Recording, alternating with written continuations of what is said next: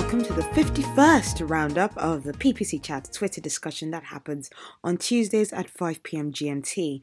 I'm your host, Anu. I'm the founder of MindSwan, a company through which I aim to share my ideas about paid search, paid media, and especially my passion for doing digital reporting well through a tool that is already on everybody's laptop. Yes, that's right, it's Microsoft Excel. So, if you want a free consultancy about what I can do for you in regards to paid media or just cutting your spend on your data analysis tool, just send me a message at hello at mindswan.com or get to me on Facebook, Twitter, or Instagram with the handle mindswanppc. So, in this episode, we have Julie Bacchini lead us in a topic on pricing structures. Now, this is not your um, usual everyday, like, you know, learn about paid media topic that we usually run through, but actually one for media advertisers, especially on how to be bold in expressing what you're worth because a lot of people are like nervous that you know if they put their price too high you know people might go for a cheaper option. But you know cheaper doesn't always mean better. In fact usually cheaper does mean worse. Um, and yeah for potential clients listen up as well. Tips here are shared on how to spot the professionals from the scammers. So yeah, we've got um yeah Julie Bacchini coming on with her first question saying what type of work do you engage in right now? Google ads, Bing ads, Facebook, and yes, the usual is yes, a little bit of everything from Doug R. Thomas. Right now, just Google and Bing ads along with some light SEO.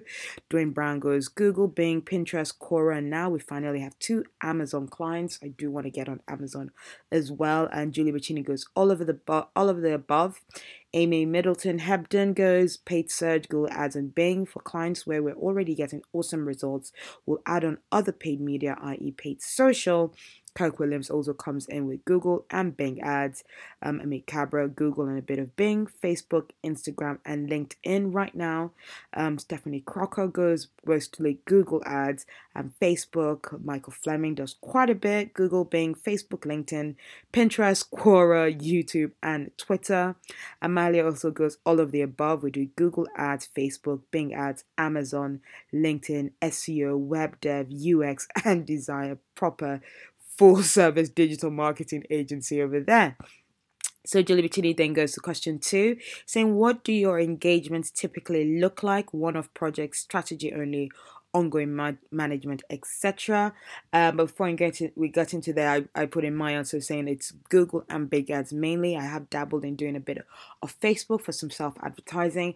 Um, so yeah, I do have that experience as well. If you want to consult some consultancy on that, Michael Firmingham answers question two. Guys saying mostly ongoing management, but that comes sometimes after an initial project or audit. Um, Amalia goes for our PPC client. It's almost entirely ongoing management although sometimes we have one off clients for product launches or program launches. Um, and then we've got Julie answering question two, saying generally strategy development, implementation, and then ongoing management, some audit work as well. This is a really good to advertise for people who are looking for services. Now you know the kind of things that some of our experts do and what to consult them on. Uh, so, yeah, Scott Ryden answers question one, saying he does Google Ads, Bing, Facebook, Instagram, and Snapchat mainly. Um, Michael Lewis goes um, to answer question one and saying, again saying you can never go wrong with Google plus Facebook ads. Doug R. Thomas goes on to question two saying when I was in an agency, it was almost all ongoing management after set up. Michael Lewis replies to question two saying ongoing management is ideal but always depends. So yeah, I'll say me too is like usually set up and a lot of ongoing management reporting um, and doing audits every once in a while. Started doing a lot of audits over the past few months um, in the last few roles and um, yeah so quite a quite a lot of experience in that one there um, and then we've got um, yeah, Doug R. Thomas replying to question two, saying when I was in an agency, was almost all ongoing management after set up. Um, and then we've got uh, Kirk Williams replying to question two, saying ongoing services, including typically one, an initial account setup or overhaul, two, ongoing management, three, regular reporting for PPC related strategy communication. Scott Wright replies to question two, saying ongoing management is the bulk of what I do, but I leave time for products projects such as audits, consultation, and custom reporting. And then Julie goes on to question three, going, um, do you have different pricing models for different types of projects, work, or platforms? Um, to answer that, Malia goes yes, but it's not by platform or tactic. It used to be like that when I got here, and that was frustrating to me because it didn't actually allow the strategists to adapt to changing business needs. Now it's almost entirely tailored and not tied to ad spend at all. Yes, I definitely think it's all about working for your time and your quality of the work that you're bringing in, the years of experience that you're actually bringing to the table, and not, you know, depending on ad spend. Michael Lewis goes, hourly has always worked for me. Time is money, and I totally agreed with that. Doug R. Thomas goes, overall, it all boils down to hourly plus profit on the agency side, even if you're packaging it differently. Um, we've got Michael Fleming repl- uh, replying saying, no, we just estimate hours for the project or for the monthly retainer. Um, and then Amalia goes, we base it on workload for our specialists and then adapt as needed if new services are added down the line or if workload exponentially increases or decreases. So that's in continuation to her answer to question three. Um, we've got Kirk Williams going. Um, our typical engagement is now consistent. See my answer to question. Uh, see my answer to question two. If we were doing different types of services, we would absolutely charge differently. Same with platforms, etc. Um, Julie Bacchini replies, going, I prefer to price the initial discovery and strategy as one project, implementation as the second phase, and ongoing management as a set monthly. This works great for search, not so much for social. Um, and goes, I'm also realizing I have very, very strong opinions on pricing. Yeah, price is an important thing. It really just dictates how much you're worth. And then to answer question three, we've got Dwayne Brown going, we try to keep things simple. Um, our prices is based on one account audit, strategy or CRO, and, and then finally strategy plus execution. We don't do free audits, aka account reviews, and we never um, we never will. If WooCommerce can pay, you can too if you're a lead. Um, Andrew McGarry goes, Hey Dwayne, hard topic for me. We lose out on potential clients because I hate brain drain, yet some won't commit until they see the detail. How do you deal with that? Um, and Amalia then came up with an amazing tactic that they use. So Amalia goes, Andrew, our agency charges for the initial audit, but then offers 50% back towards services if they stay with ongoing management. It softens the initial cost for them, but we don't lose out out if they run with the information. Something to consider. So I think that's a really great strategy, possibly for other advertisers who are thinking of ways to do that to get the client to pay for the information that they're given, but also, you know, give them something back. And also, clients, maybe something you can mention when you're trying to negotiate with advertisers or advertisers or agencies. And then we've got John Kagan replying to question three saying we have consultative prices um, for a one off project. Everything else is FTE model, hourly rate by person, by rank, with X number of hours assigned to the work per person. Robert Brady replies, going, I have most of my ongoing management clients on percent of spend. It's just simpler, and most of my clients have fairly consistent budgets. Um, and then we've got Julie going on to question four saying, Has our your pricing structure evolved over the past year or two in any significant ways? If so, why. And in answer to that, we've got Amit Cabra going, we priced around the client's budget. I know, I know, not necessarily a good plan in the past, but now we've put a pricing bracket together that makes life a bit easier and also helps me figure out if the lead could potentially be a client. Julie Bacchini then replies, going, um, I am evolving my Facebook pricing structure as using my search ad structure is not a great fit. Facebook campaigns require a lot more changing of ads and audiences more frequently than search does. Hmm, that's something to consider and remember. Um, Amalia replies to um, question four saying, We moved away from charging per tactic. We had to renegotiate all the time. Before I managed the department, we charged separately for search, remarketing, and display, which was confusing and a lot of paperwork. Doug R. Thomas replies to question four, saying, I think separating setup as its own profitable project on its own, not subsidized or affected by monthly maintenance, is a lot stronger position than having setup be a loss leader in favor of getting the business. And then we've got Robert Brady replying to question four, saying that question implies I had a firm pricing model to begin with. There are always so many factors with each client. Most every deal is different somehow. Um, and then we've got um, John Kagan replying to question four, saying last two years, no, last five to eight years, the exiting of percentage of spend to FTE became much better for work efforts. Um, Kirk Williams replies question four saying, No, not paid search. We have it pretty locked down. When we're trying paid social, it meandered all over the place as I tried to figure out pricing for creative, but that's an entirely different conversation. Um, and then we've got here Julie going on to question five saying, Are there aspects of your pricing structures that are working really well? Yep, and there's one for agencies to take tips from. Kirk goes, because we have a third party verified, agreed upon anchor media spend, there's natural accepted growth in our agency fees as we perform well for client. It also naturally covers holiday additional work since spend naturally rises as well. Um, and then we've got Amalia replying, going, I think our audit pricing works really well, and the fact that we get fairly compensated depending on the scope of the client's work. I also feel like we don't have to worry about recommendations for clients with spend because our retainers aren't at all tied to that. Robert Brady goes, increasing my minimum monthly floor, the mental load of a client is real. Julie Bacchini goes, um, audit and search work are locked down into a well oiled pricing structure. For me, landing page consulting is pretty straightforward too. So, yeah, audit and search work is definitely something I need to find a way of pricing very well. Anyway, starting off here. Um, and then we've got. Um, yeah, Julie Bacchini going contracts can be terminated or not renewed. Cover your valuable strategy work in the event that things unravel at some point before the end of a contract. Also, it can be hard to get long term contracts from the get go, so make sure your initial investment is covered. Amit Cabra replies to question five saying, I like how we have it structured right now. I don't think it'll stay this way as we grow, but it works for us right now. Yeah, it's all about, you know, leaning in on what works at the moment and then changing it as you need to, I feel. And then we've got Dwayne Brown replying to question five saying getting clients to pay for strategy each month means we're always talking um, about it and asking if we should do something. We are not just trying to cross off items on a to do list. So then going on to question six, Julie goes, Are there aspects of your pricing structure that are not working very well right now? Um, and in answer to that, Julie goes, Social advertising is still a work in progress for me, as I have mentioned in several earlier answers. Um, Kirk Williams replies percentage of spend, even with tiered levels, can allow scope creep in, just like flat rate, if significant campaign changes.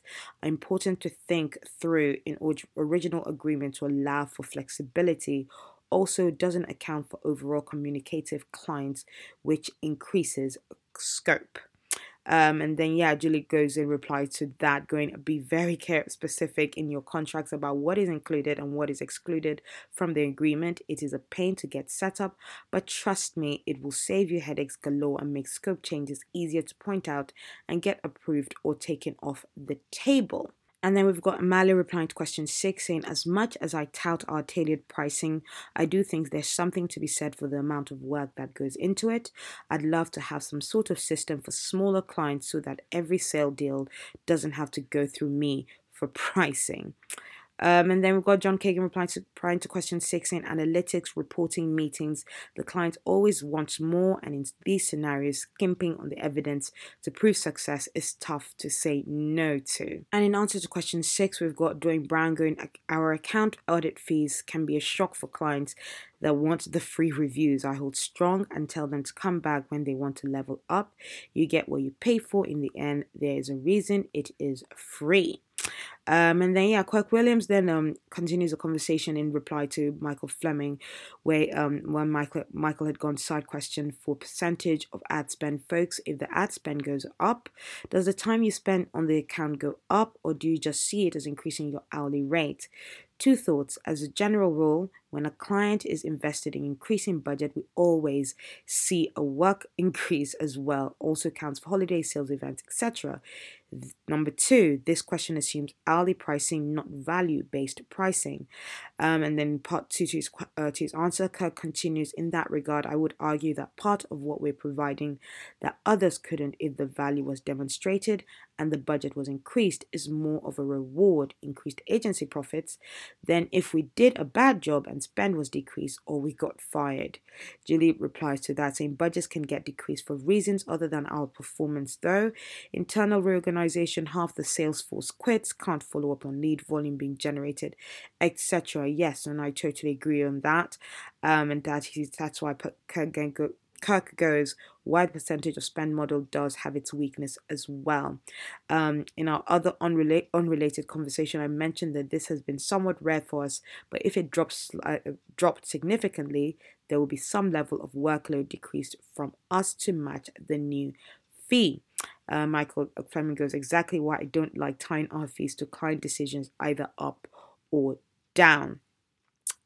Um, and then we've got to um, Julie's um, question seven. She goes, Are there things that you regularly do in the course of your work that you think clients undervalue? Yes, a lot of things. My answer straight away was reporting, but let's see what some of the answers here as, are as well.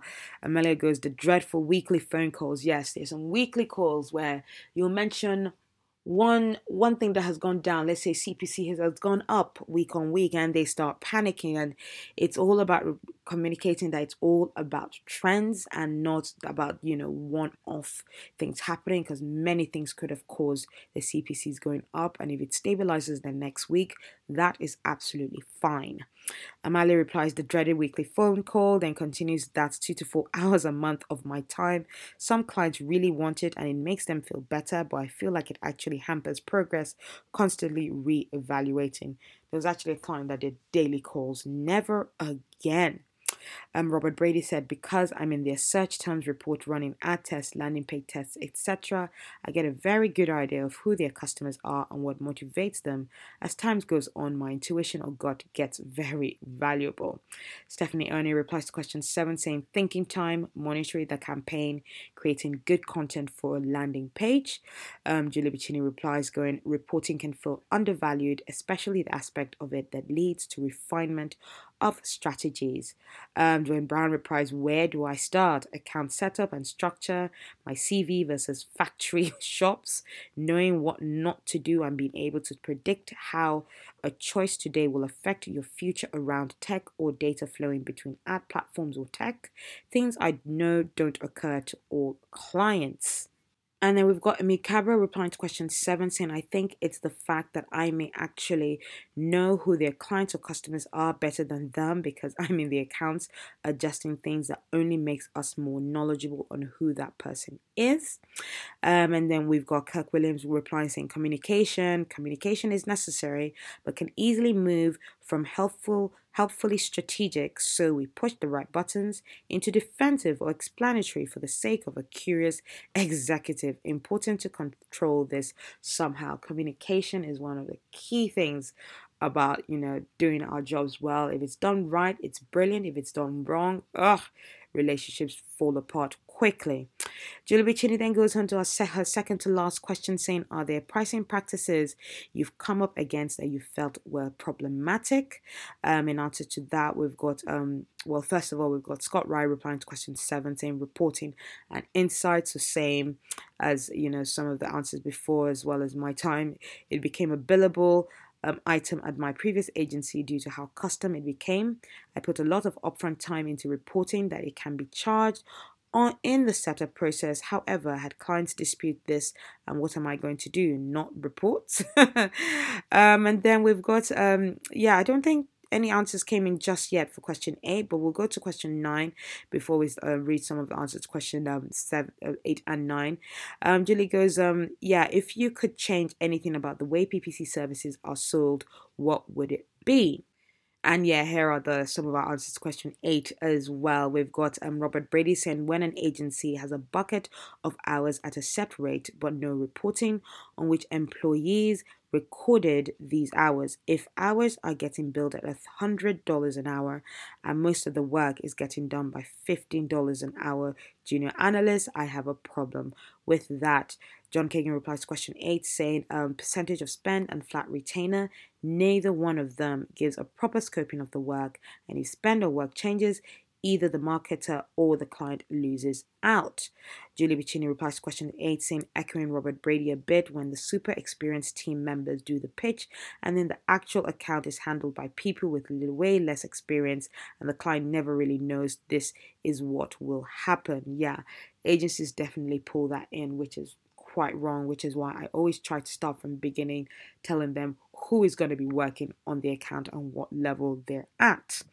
John Kagan replies to question nine, saying changing the mantra of bottom of the funnel capability to a full on complementary and supporting channel.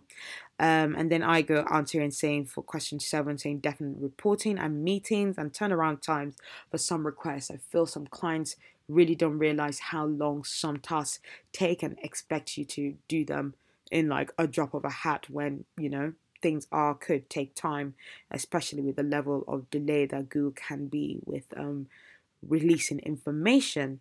Uh, media replies to question 9 saying if it's um, if it's something related to our services then bringing in someone to consult on designing display creators to help with display campaigns that tend to get bottlenecked on the client side and yeah, we then got um, the end of um, that chat. We've got some a few nice answers I got. We've got um, Dwayne Brown replying to question eight, going selling hours is your value um, in the hours worked or the end result. We don't sell hours.